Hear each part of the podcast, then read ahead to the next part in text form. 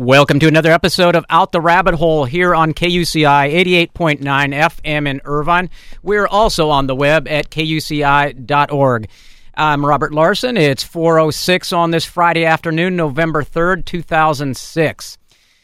If you've been listening to this show with any regularity, or if you've read Greg Palast, Mark Crispin Miller, The Conyers Report, Robert Kennedy Junior, Bob Fitrakis, et cetera, you know that there is overwhelming evidence that the two thousand, two thousand two, and two thousand four elections in the United States were fraudulent. Since most of the mechanisms that make the election process vulnerable are still in place, there's no reason to believe that next week's affair will be any different. In other countries, they use exit polls to indicate if there has been fraud. In the U S, we have a compliant media who, with uh, little or no evidence, just say the exit polls are flawed. What is needed are exit polls that are as scientifically pristine as possible. That is what will be conducted as part of the two thousand six Election Verification Exit Poll Project Plan. We will be discussing that today with one of its creators. She is Stephanie Singer of Election Integrity dot org and director of Campaign Scientific. Uh, we're supposed to also have uh, election attorney Paul Lehto on the show, but uh, we're having a little trouble getting him on the line, so maybe we'll bring him up later in the show. So right now we will have Um, Stephanie, and we will have plenty to talk about. So we'll get into that in just a moment with her. I'll first remind you of a couple of things. The opinions expressed on this program are not necessarily those of the K U C I staff or management or the U C Board of Regents. And if you want to uh, contact me, uh, uh, feedback on the show or suggestions, complaints, whatever, you can email me at r g larson at k u c i dot org. That's r g larson at k u c i dot org. You can also hit me up on MySpace. That's myspace dot com slash out the rabbit hole. Uh, Stephanie Singer, we got you on board with us? Hello, hello. Hello, welcome to the show. Uh, we're having a little problem uh, getting uh, Paul on the line, so I'm not sure what's going on, if I got an incorrect number from him or I wrote it down wrong or something.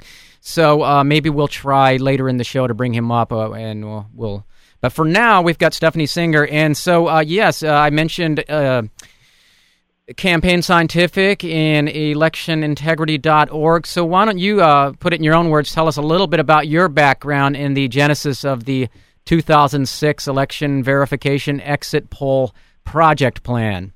All right. Well, I'm a mathematician by training, and uh, I've always I was always uh, involved in politics. I love to I love I love to work on presidential campaigns, and uh, I worked on the two thousand four election campaign. Uh, worked doing some doing some uh, uh, work on. I'm sorry, I just got a cell phone call. Um, I I did work in two thousand four on the voter files. That's the registration list, the list of all registered voters in any given state. Uh, and I did that for the Kerry campaign, and out of that experience, I realized that there was a lot of room for scientific approach to election data. Um, and that's when I started Campaign Scientific, was after that election. But then in about May of two thousand five, I became aware of the papers by Stephen Freeman and Josh Middeldorf and Kathy Dopp and other people about the exit poll discrepancy from the two thousand four election. Yeah, let's let's get into that a little bit, the uh, 'cause we've talked about that on this show before, and it's a really important issue, and uh, just want to go over that again for people who are not aware of it, because this is super important. And there were, you know, I was paying super close attention uh, on Election Day of two thousand four, and, you, you know, you were getting these reports, these exit poll reports of, like, wow, things are looking pretty good for Kerry, looking right. not, not so good for the Bush campaign. And uh, and in several of the swing states where they were doing this, it seemed that, that uh, Kerry was ahead in, what, eight out of ten of the swing states, according to exit polls? A lot of them, certainly enough to be winning. Yeah, right. That's right. Especially in Ohio. And uh, so let's talk about that, that exit poll discrepancy. And then there was the sort of, oh, explain it all away real neatly and quickly uh, of that, well, the reason it came out kind of funny is that Bush voters were just shy and didn't want to say that they voted for Bush, but there was no evidence for that. That was just kind of That's a talking right. point. That's right. There was no evidence for that. There were many, many explanations put forward, and as soon as one was shot down, another one was put up. But none of them held water. Uh, thanks to the efforts of Stephen Freeman and Jonathan Simon and and many activists, there was enough pressure on the exit pollster, Warren Mitofsky, to force him to release a report uh, purporting to explain the discrepancy. And he did this. This report was, was issued. It was timed. Uh, it was issued on January nineteenth, two thousand five, just when uh, it wouldn't be big news because of the inauguration, and uh, it it gave it gave a lot of it was a meaty report. It had a lot of data in it that had not been released before, and at the beginning was an executive summary that that drew many conclusions that were simply not borne out by the data. So you had this report. It was called an evaluation, although it was written by the man who had done the work originally. I, I don't know how many times you get to write your own job evaluation without, you know, without your boss over. going over it with you. Right, right. But uh, that's what this was. The guy who did the work wrote the evaluation and offered all sorts of theories, including this one about the shy Bush voters. But when scientists went and looked in detail at the the evidence in this report, they found not only did the evidence not support any of these supposed explanations for the discrepancy, in fact, they found much more uh, much more evidence in that data for for suspicion. And one of the things that's been very frustrating all along is that we tried very hard to get the raw data from Mitofsky and his company. Uh, the raw data is in every precinct where they did an exit poll. They have the the results from the exit poll in that one precinct, which is which is in, would be incredibly helpful because you could compare it in that one precinct to the official results, and that would really tell you what was going on on inside one precinct. Um, but that data he refused to release, refused, refused, refused. And um, but there was but there was a lot of data that he did release, um, even though he always refused to release the stuff that really would have been grist for the scientist's mill.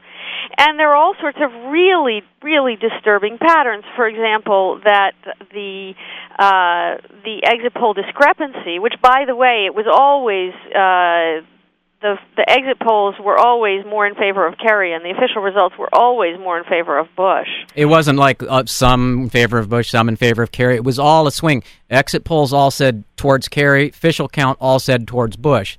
That's right. So That's leading right. you to be suspicious that mm, there was something going on that had a, an intelligence behind it that wanted to shift it a certain way. Certainly there there's... So that's the only hypothesis that has not been ruled out. Let me put it that way, because I'm a scientist. I don't like to say I know for sure when I don't know for sure. Uh, okay. But that is the only hypothesis that has not been ruled out. It has not been actually tested. That's it, right. And, and that's right. But there are other disturbing patterns in the data. For example, the exit discrepancy, the, the exit poll discrepancy, the discrepancy was higher in uh, in swing states than in states that weren't swing states. Now, why would that be? I don't know. Yeah, but uh, of course, the, me the discrepancy being... was higher in states where Republicans had control of the governor's mansion. Okay. And hence, likely some control over the uh, election procedures. Right, so it it all sort of points in one direction. I and, and again, you as a scientist can't exactly do that because you have to go by hard, strict evidence. But as maybe as more of a, of a coming at it from a legal angle, you can build a case of you know of definitely of circumstantial evidence, if not more, pointing in one direction. And and we, we know some very obvious things that, that happened in the two thousand election in, in Florida. Yes. A- again, that was it, Republican operatives seemed to be behind all of this, and it all seemed to go in one direction. And and so I, I want to just get a little history here before we go on. And so we have that two thousand, and then the two thousand four election, which you were involved in and saw this up close. And they also in the two thousand four election.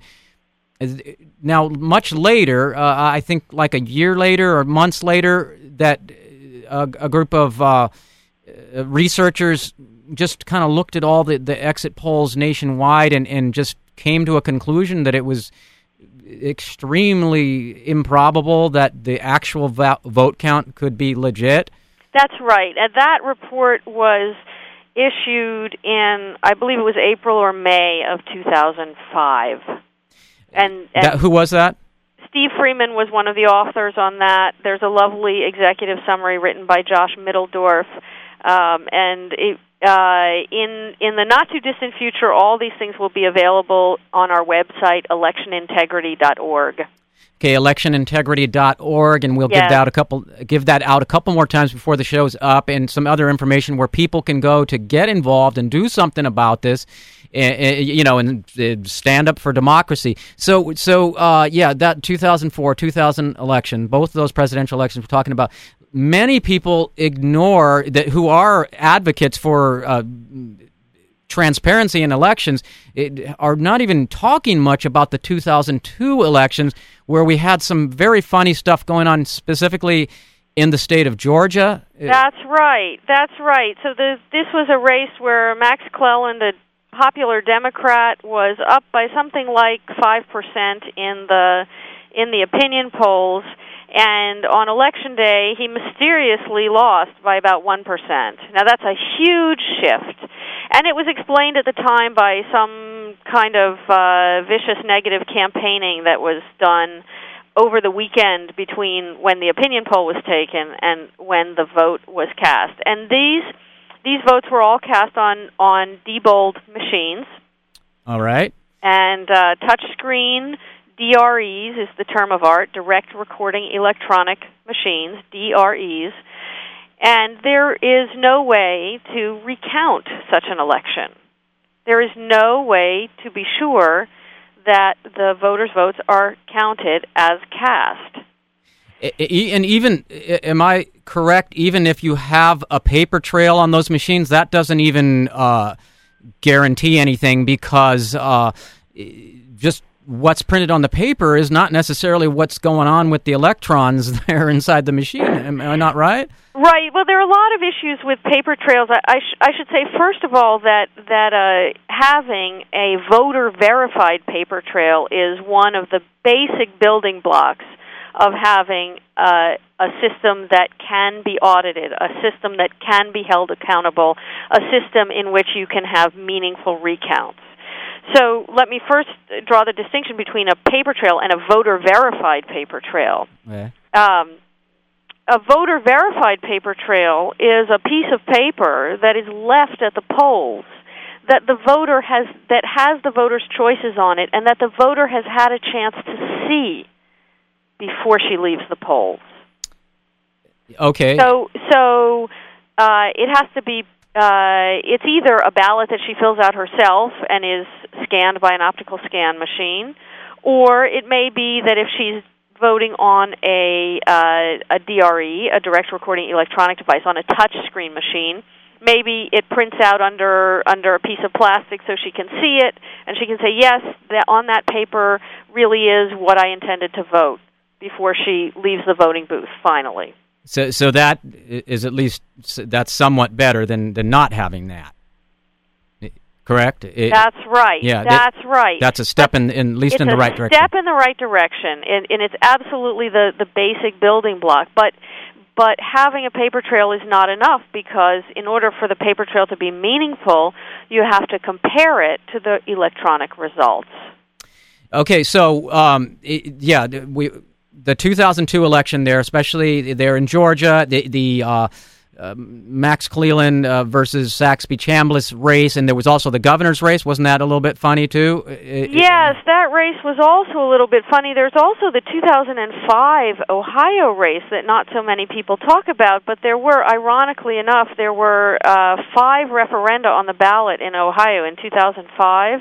And four of them were referenda having to do with positive reforms of the voting machinery and voting tech, voting systems in Ohio. And the fifth one was about something entirely different. According to the opinion polls before the, before the, I think the Thursday before the election, all five were were going to pass by wide margins. then uh, when waking up the day after Election Day, you heard that, in fact, only one of them had passed. It was the one that had nothing to do with elections. And the other four had gone down to defeat. And this was by, they were out from the opinion polls by eight standard deviations. Just uh, if for anyone who knows what those are, the, the point is that, that uh, if something is two or three standard deviations off, if you have some kind of statistical um, prediction, if you're two or three standard deviations off, that's really lousy. It means you're. It means that, that there's either a mistake in uh, your prediction or there's a mistake in what happened, in, in what you measured. So, so being eight standard deviations off, it's like it's like being being on the moon. I mean, it's just. It's a statistical impossibility. Uh, yeah, a student in your class would definitely get an F for doing something like that, right? Yeah, yeah, without an explanation. Right, right. And and again, people, you know, people do the back explanation thing, and they say, oh, well, how can you trust opinion polls? Well, the fact is that you can't trust opinion polls to be dead on exactly right, okay? But you can trust them to be within one or two standard deviations. And that's why they always give the... Uh, plus or minus, what do you call it? The That's uh, right, uh, the uh, margin of error. Margin of error. And that's what's what's so bizarre and troubling about these last few election cycles where these races are ending up outside the, the margin of error. And this should be this huge red flag. And you talk about in, in your, your proposal for the uh, two thousand six Election Verification Exit Poll Project Plan about the, in other countries, this is used quite frequently by outside election observers where they say the, if the result comes outside the margin of error in comparison to the exit poll, we need to look into this. And they actually have overturned elections in uh, specifically Ukraine, Serbia, and uh, where uh, Georgia? Georgia, Soviet, well, what used to be Soviet Georgia, former Soviet Republic of Georgia. Yes, and, and one of the great ironies is that the uh, the United States government has, in those cases, really pushed exit polls. Uh, uh, yes, and, and held them up as, as a really good tool for doing for overturning elections that they wanted overturned. Right, and so this is, uh, you know, can you say hypocrisy? So, sure, I can say hypocrisy. So, so we've got this is like a huge, uh, uh, just it's a scandal, and so this is we're going into this election coming up, and and this problem of exit polls saying one thing totally different than the quote-unquote actual result, That's and no, right. nobody doing anything about it, and then we using these these. electronic machines, these Diebold, specifically the Diebold machines, other ones, are, there's problems too, but those are really bad in that they've done tests on these things, shown that they can be hacked into in a matter of a couple minutes. That's right. And and you can program these things to, to switch a certain percentage of votes and do it only on Election Day and not any other time, and then there's going to be no evidence of that happening. You can even erase that that, that message. Uh, correct me if I'm wrong on any of this here. Uh, and and that's what we're using to vote on, and, and it, so so that, that's right, that's right. The the voting machine manufacturers, when when you press them on this, what they say in the end is, "Oh, come on, you don't really, you can't possibly be saying that some people would be so dastardly as to steal an election. How could you accuse us of? How could you accuse anyone of such a terrible thing?" That's that's what they're reduced to because they have no other defense, and that, of course, is no defense at all. Well, right, and you, all you got to do is because look at history. Because, of course, people will try to steal elections. There's so much money and so much power involved. It's it's like baseball players. Of course, baseball players are going to take steroids, and the ones who take them are going to be more successful. How can you be surprised that baseball players take steroids, that the successful ones do? Because because you have to because if people who are willing to You know, I think Lyndon Johnson said it best, and he was a master of stealing elections. He said, do everything and you will win. And in politics, politicians need to have that attitude to succeed. They need to do everything in order to win. Yeah, it is. So it's... they are not going to safeguard the integrity of the system. It would be nice if the media safeguarded the integrity of the system, but in, in the case of the two thousand four election and these other elections, the media fell down on the job. just didn't investigate this scandal. Why not? I don't know. Yeah, well, I have some theories about that. We could go into that, but let's stick more to this. That, yeah, and, and stealing elections is definitely not a uh, thing Republicans have a monopoly on, and as you mentioned, Lyndon Johnson, and Democrats have a long history of doing this. However, in the last, uh, I don't know, six or so years, it, the Republicans do seem to have somewhat of a monopoly on it, not to say that Democrats haven't been uh, uh, doing any tweaking here and there. We just haven't seen high evidence of it. You know, it's it's hard to know what the Democrats have been doing. Right. Because they certainly haven't been been uh, they certainly haven't been doing the job of the opposition, which is also to fight for these things. If if you you know if if if you lose a fight, if you lose an election, you're supposed to fight to win it. This is, and I'll say that in the election integrity movement, there is real, real bitterness towards John Kerry because he didn't fight that election. And and one thing that I've heard was that I've heard people say, well, he knew that there was no way he was going to win, so why should he fight it? But what I say is that fighting this election is the first step towards protecting the next election. I, I agree with you, and I, I think Kerry was thinking like a politician and thinking about just not having the sour grapes uh, thing put on him that would make him look bad, if especially if it ba- you know didn't pan out, and then he'd you know, another run for president wouldn't would be completely out of order. And, and also, uh, that's right. Although although he, he could take a page from Christine Gregoire's playbook. Because they don't call her sore loser. She challenged, and they don't call her sore loser. They call her governor. I, I like that. Uh, but, yeah, but maybe, uh, you know, who knows? Maybe Kerry's some kind of patsy. Uh, we we well, don't know. To be fair to the candidates, it's it's hard on them because there's a lot of pressure on them to concede for various reasons. It's not easy for a candidate to stand up and fight that kind of battle. Um, because the expectation is everybody wants to know what happened on election night. Everyone wants it to be over so that on Wednesday they know which stocks to invest in, or so they can go on to, you know, uh, their kids' basketball season or whatever the next thing is. You know, the American, like, okay, let's get that over and go to the next thing. Um, so I, I don't want to be too hard on the candidates because there's an enormous amount of pressure on them to uh, to either concede or declare victory. However, I hope that the uh, all this concern about the election machinery will lead some of them to be brave enough and strong enough not to concede and not to declare victory, but to wait until the official results are in, and to give organizations like Election Integrity the time to do the analysis that we need to do of the votes. Okay, and that's election integrity dot org? That's election integrity dot org. Okay, and so uh, we're going to get into now, we've been talking a lot of history here, and so we want to get into now. We got an election coming up in a few days, but I want to uh, go to a little break and then see if we can get election attorney Paul Lehto on the line. Uh, and But, Stephanie, so I'll leave you with, before we go to the break, if uh, yeah, can you think about this over the break, that, that your two thousand six Election Verification Exit Poll Project Plan that you're doing for this election, how that, you know, give us a basic outline of how that works, and if people want to be involved in that a little more, what they can do, okay? Okay. So, so okay, we're going to go to some music here, and uh, try to get Paul Lehto, election attorney, on the line as well, and we'll be back in, in just a few minutes. This is Out the Rabbit Hole. I'm Robert Larson, K U C I eighty-eight point nine F M in Irvine.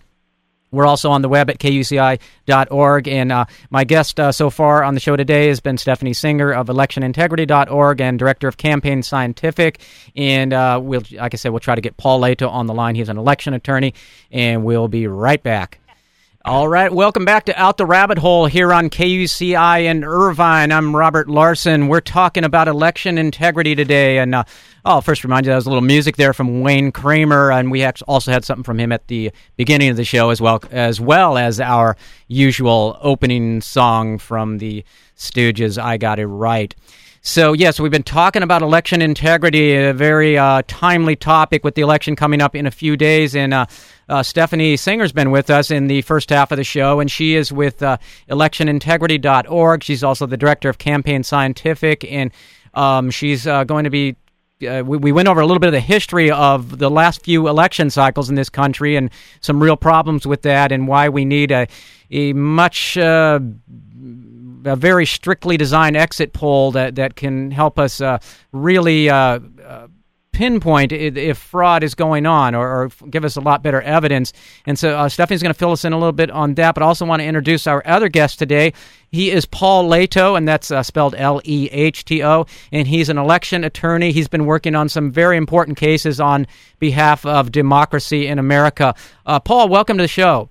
Thank you. Glad to be here. Uh, it's really good to have you. Uh, did you hear any of the first half of the show? I did. I heard some of it, yeah. Okay. So, uh, yeah, we we were talking, like I said, a little bit about the history. And uh, can you just tell us a little bit about your uh, background, some things you've been working on the last few years and what you're involved with uh, for this upcoming election? Well, I started out as uh, one of the, uh, you know, it Kerry's uh, army of so-called nineteen thousand lawyers, except none of us were really Uh, uh, set for litigation like they made it sound. It was really to help people vote regardless of uh, party, because you can't exactly ask people, you know, who they support before you advise them of their rights. So, but as a process of sitting in the election uh, and being there when the votes were, uh, you know, being uh, cranked out of touchscreens in my home state of Washington State on November two thousand four, I, you know, I saw that the vote totals that were reported the next day had an additional vote compared to the vote totals that were cranked out of the machine uh, on election day, and that was a total mystery. So, in uh, you know, starting out by trying to find out where that phantom vote came from, and phantom votes are, are something that crop up all over the country. There are votes on electronic uh, voting machines that just come out of nowhere. Nobody seems to know where they come from.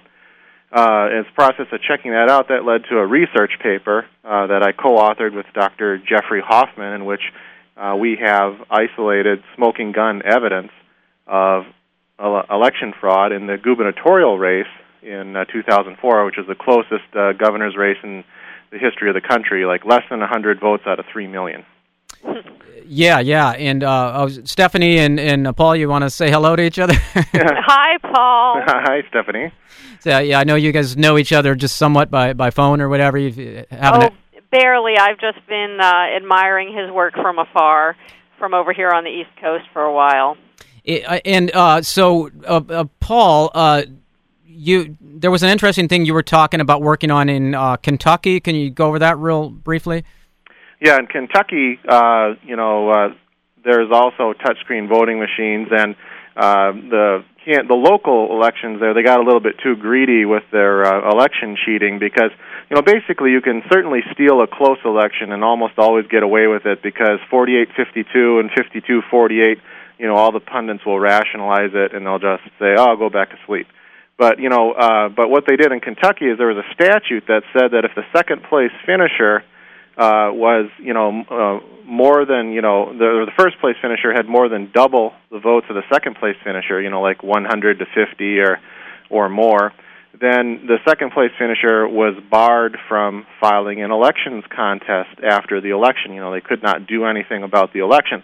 And when you're using paper ballots, it makes a certain amount of sense, because your average, you know, uh, crime, if uh, you know, of a dead voter voting or something is one vote. So, I mean, basically, if you doubled somebody up, it's pretty good evidence that, uh, you know, they won the election anyway, no matter even if there was some fraud.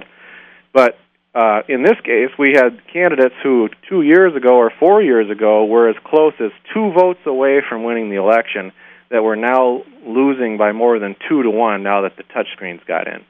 And so we've been able to go in and show uh, that, uh, you know, certainly that it wasn't a two to one victory, that in specific precincts uh, where, you know, the touchscreens claimed or the election officials claimed that there were ten votes for candidate X, you know, we can get affidavits from twenty people who say they voted for candidate uh, X. So basically proving that, you know, there's a, there's certainly election fraud on the machines uh, in those local elections in Kentucky. So in, in a small district, it, it's it's kind of e- easy to actually be able to do that, but you know, where if you would only have to get uh, whatever a, a couple hundred people to, to sign affidavits that they voted a certain way, and then the official count was much less than that. That's pretty solid evidence. Yeah, it's pretty solid evidence on the political level. Interestingly enough, on the legal level, there's really nothing in most states. Uh, it's not actually true in Kentucky, but there's nothing you can do to uh, adjust your vote, or, or you know, or because once you cast your vote, it goes into the sea of votes, and it can, you know, never heard from again. There's no way to trace it back to the voter because of the of the secret ballot, you know. And so because of that, once your vote leaves your hands, there's no telling what happens to it. You know, sometimes people, you know, overvote you. Like if you voted for Kerry, they just fill in the Bush uh, thing too, and that results in the cancellation of your of your vote. And then they just, you know, uh, elections officials like to say, "Oh, stupid voters! How could they be so stupid as to vote for two presidents?" And there was actually one county in Florida in two thousand where there were thousands of overvotes for president, all coming out of uh, predominantly minority precincts near Jacksonville, you know, the state capital. And again, you know, it didn't get a lot of play, but that in and of itself decided the two thousand election, and I can guarantee you that, you know, uh, despite the fact that the presidential race was split up between, you know, two pages of that particular ballot, there weren't thousands of people that made that particular stupid mistake. You're dealing with, uh, you know, per- deliberate overvotes as a strategy to, you know, cancel out people's votes. There's a there's a related phenomenon with the with the. the voting machines, that um, that there are certain kinds of voting machines that have enormous undervote percentages. Again, really uh, not explicable by by what we know about people's voting habits. So an undervote occurs when when a voter votes for neither candidate or no candidate in a race. And right. and this is a way of, if if your jurisdiction is using one of these machines, then, you know, like if your county is using one of these machines that has high undervotes, then your county is really discounting your votes. It's it's decreasing its own power within the election. Right. That definitely has happened, in there, but there's also even more jurisdictions where the undervote rate, uh, if it's a touchscreen, comes in very, very low, because basically if you don't vote in a particular race, then that is just a free vote that the machine can then allocate to its default candidate.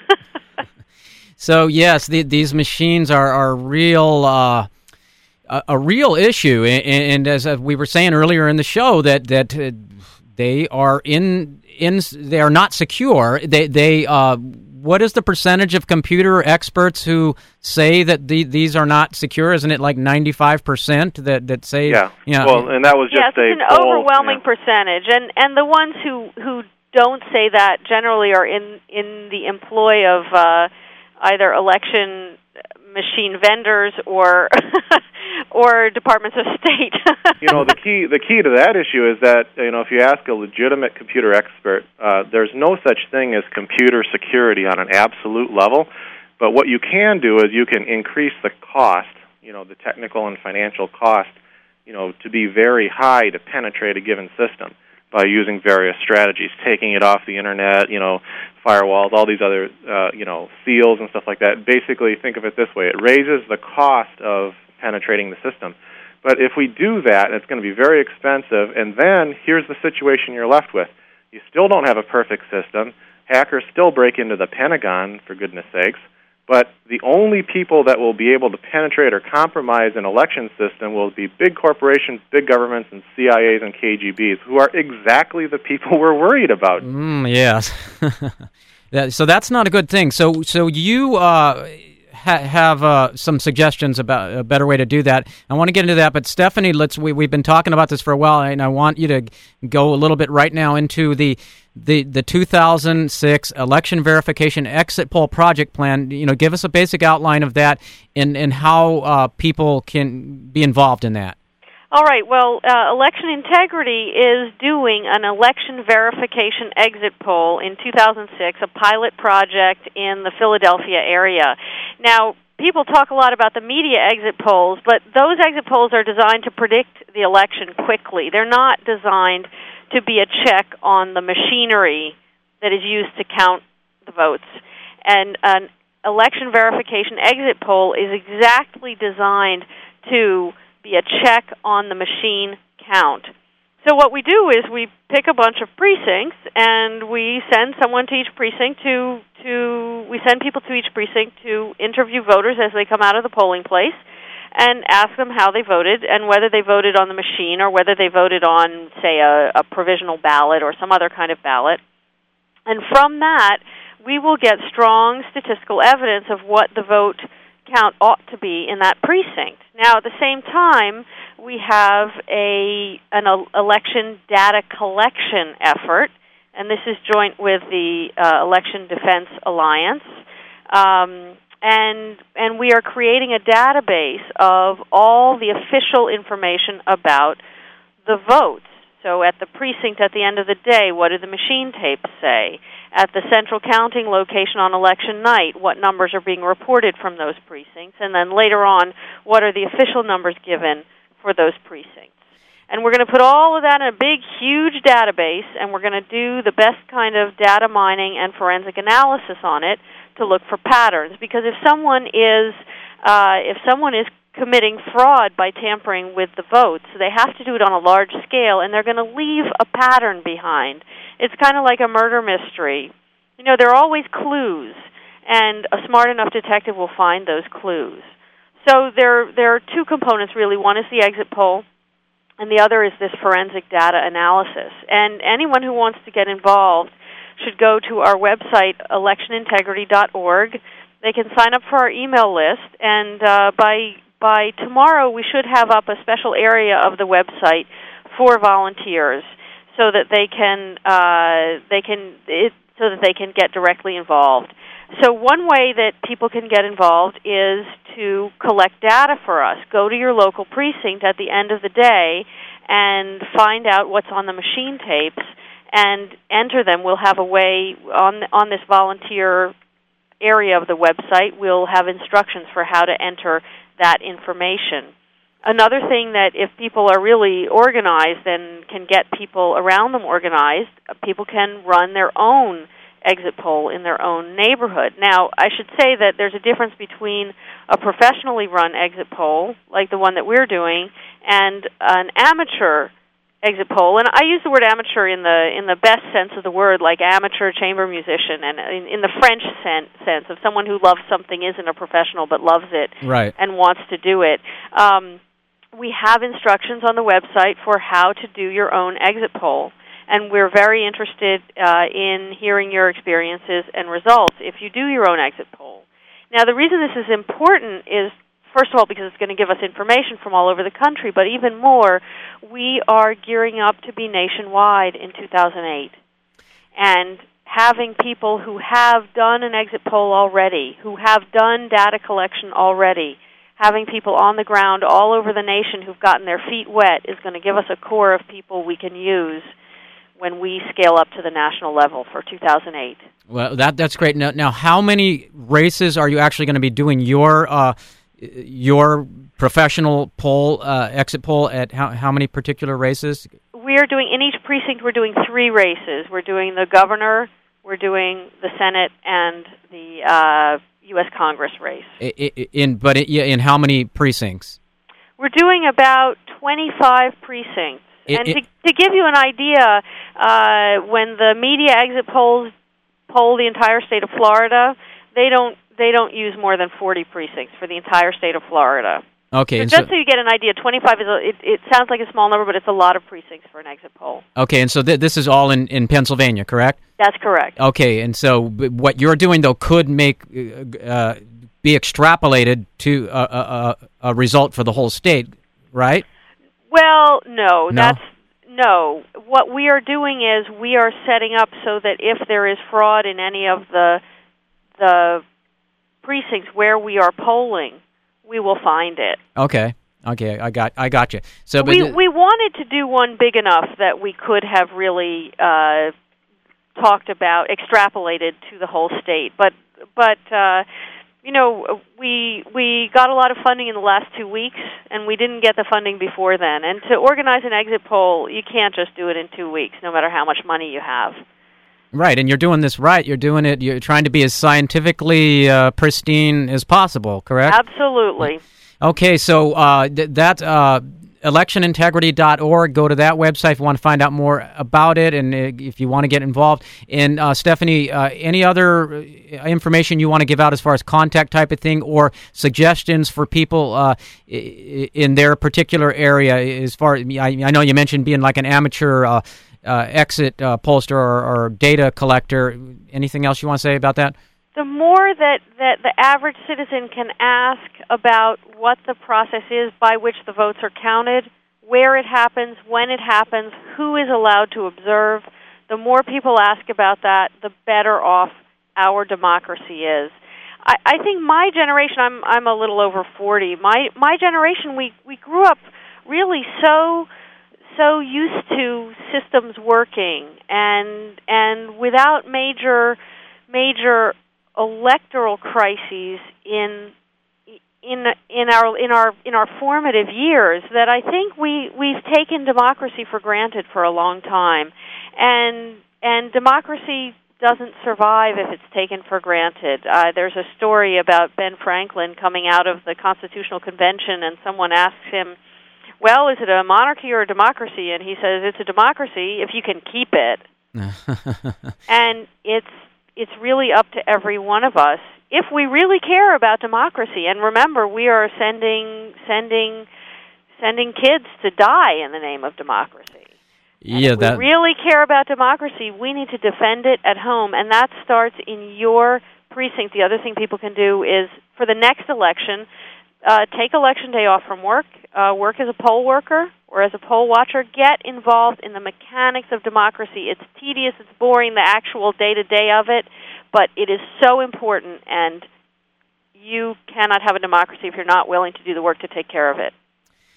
Excellent advice. And uh, Paul Lehto, election attorney, uh, you uh, are working on the uh, Busby-Bilbray race in San Diego? Well, we have an election contest, and we are doing exit polling on that race. Uh, regarding the June sixth uh, special election, there's an election contest. But uh, we're also exit polling as much as we can on the uh, congressional race and any other races that we can uh, raise the funds to do. We've already raised seventeen thousand five hundred dollars. That'll get us uh, an exit poll of a certain size. But uh, if it, there's also additional information, and if anybody wants to, uh, we still have uh, the opportunity to increase the size of our exit poll. So if anybody wants to support that, you can just go to election defense alliance dot org, and on the left side there's a button for exit polls, and you'll get information there as well as an opportunity if you'd like to uh, to donate to increase the amount of uh, verification that we'll have in, the, but that'll be restricted to San Diego County. Okay, and uh, get that web address again? election defense alliance dot org. Okay, and so uh, we're getting towards the end of the show here, so Paul, I want to give you a, a few more minutes, and uh, one, tell us why uh, you have a problem with just the, the uh, e-voting in general, and, and why how you feel that we need to have more just solid physical evidence of voting, or I believe I understand that's what your thoughts are, but could you talk about that? Sure. Well, you know, we could get uh, bogged down in lots and lots of information that's all interesting and important, but I think there are some very simple ways to look at this that e-voting just is not is not legitimate. Uh, number one, the votes are counted in secret. Um, all the mainstream media things that, you know, write about e-voting just avoid this issue, but the fact is the votes are, are recorded invisibly if it's a touchscreen, and in regardless whether it's a touchscreen or an op-scan, they're counted in secret. So it has no credibility, you know, if you uh, count the votes in a smoke-filled back room, and it has the same amount of accountability, which is to say zero, if you count them secretly, uh, you know, using a computer instead of a smoke-filled back room. So that's huge problem number one, uh, huge problem, you know, and really uh, a problem that cannot be solved because it's, you know, it's inherent in the technology itself. So that all by itself should mean that these things should be gone. I mean, I took an uh, Zogby poll, and it came up with one of the highest political values ever measured in the history of the country, and that was ninety-two percent support. And what was that for? Voters had a choice, or the respondents in the poll had a choice between a state that said, you know, for security reasons, you know, we're going to keep everything really tight and we're going to, you know, not allow people to watch vote counting because of security reasons, and, and a state where voters had the right to watch the vote count and obtain information about it. Ninety-two percent of all political parties, it doesn't matter what your race, color, background of any kind, it was very close to ninety-two percent for all groups, said we want to watch the vote counting. And that makes perfect sense because the government gets all of its money and its power through elections, so they can't run elections all by themselves, or if we let them, you know, that's about the most foolish thing that you can imagine. I mean, I think the founders would be, you know, are rolling in their graves uh, with the state of affairs that's coming up right now. So we basically have a situation where we have one of the highest political values that is really believed in by Americans, and that is transparency in elections, and that is basically extinct. At least eighty percent is now electronic voting. And so we've got a huge disconnect there between what Americans value and what they think exists and what in fact exists, which is basically uh, secret vote counting. Another thing is that in the contracts that they use to purchase these things, they disclaim all warranties, which basically means in plain English, the, the vendors refuse to promise that the things will even work. It's like buying a used car as is. That's how they try to sell these machines. Since when would elections, you know, be as is? I mean, come on. I mean, they should, you know, people should have uh, what I call an intellectual sit-in at their county council or whatever it is, and just keep asking the same question. How can you possibly agree to buy these things essentially as is? You know, we need elections that are going to work no matter what, not, you know, vendors that refuse to stand behind their products. So we could go on and on, but there's a series of simple reasons why this is completely invalid, and there's also lots of technical reasons. But I think it's important for people to have the big picture, and I think the You know, the debate is so clear. I mean, there's really nobody that's, even vendors, they don't really have any comebacks for this kind of stuff. So it's only a matter of time before everybody knows this, but un- unfortunately that can be a frustratingly long time, and that might even put us past the two thousand eight presidential election. Okay, well, speaking of time, we're we're out of time here, so I, I do want to say, um, yes, uh, everybody uh, get out and vote, and bring... Uh, Bring your cell phones, bring your cameras, bring your notepads, and pay attention and, and, and uh, document things that you see. And if you want to get more uh, for, uh, formally involved, uh, Stephanie, the website again? Election Integrity dot org. Okay, and Stephanie Singer, uh, thank you so much for being with us. Thank you. And Paul Lehto, uh, your uh, web address you want to give out again? Um, Election Defense Alliance dot org. Okay, and, and uh, yeah, if you want, again, you guys agree, bring information to document things, whether you're formally doing this or informally? Right, and make sure you submit your uh, evidence, too, and call eight six six, O U R, VOTE, uh, the Velvet Revolution's uh, election number, and there are several others, but submit your information, too, and share it. Okay, thank you so much for being with us, Paul Lehto. Thank you. Okay, that's Paul Lehto, election attorney, and you spell his name L E H T O. And, uh, yes, uh, so thanks for listening today. This uh, kind of about wraps up Out the Rabbit Hole here on K U C I in Irvine. I'm Robert Larson, and I want to let you know next week I've got coming up, I will have uh, uh, the writer and director of uh, the documentary Sir, No, Sir, the The Suppressed Story of the G I Movement to End the War in Vietnam, a fascinating story, and uh, has so much relevance for where we're at today with what's going on with uh, this war we're involved in now. So um, th- thanks again to both of our guests today. Stay tuned. In uh, just a few minutes, Will Bruzzo will be up with The Aggressive Moderate, some more political talk uh, about the upcoming election. And yes, uh, this Tuesday, get out and vote. Bring your uh, pad and paper, bring your cell phone, bring your camera, document anything weird you see, and uh, uh, send your information along uh, to... Uh, Uh, again, go to uh, the website uh, that Stephanie mentioned, election integrity dot org, and, and the one that Paul mentioned as well. Okay, I'm going to say goodbye to you. Uh, talk to you next week. This is Robert Larson, K U C I in Irvine, eighty-eight point nine F M. Also on the web at K U C I dot org.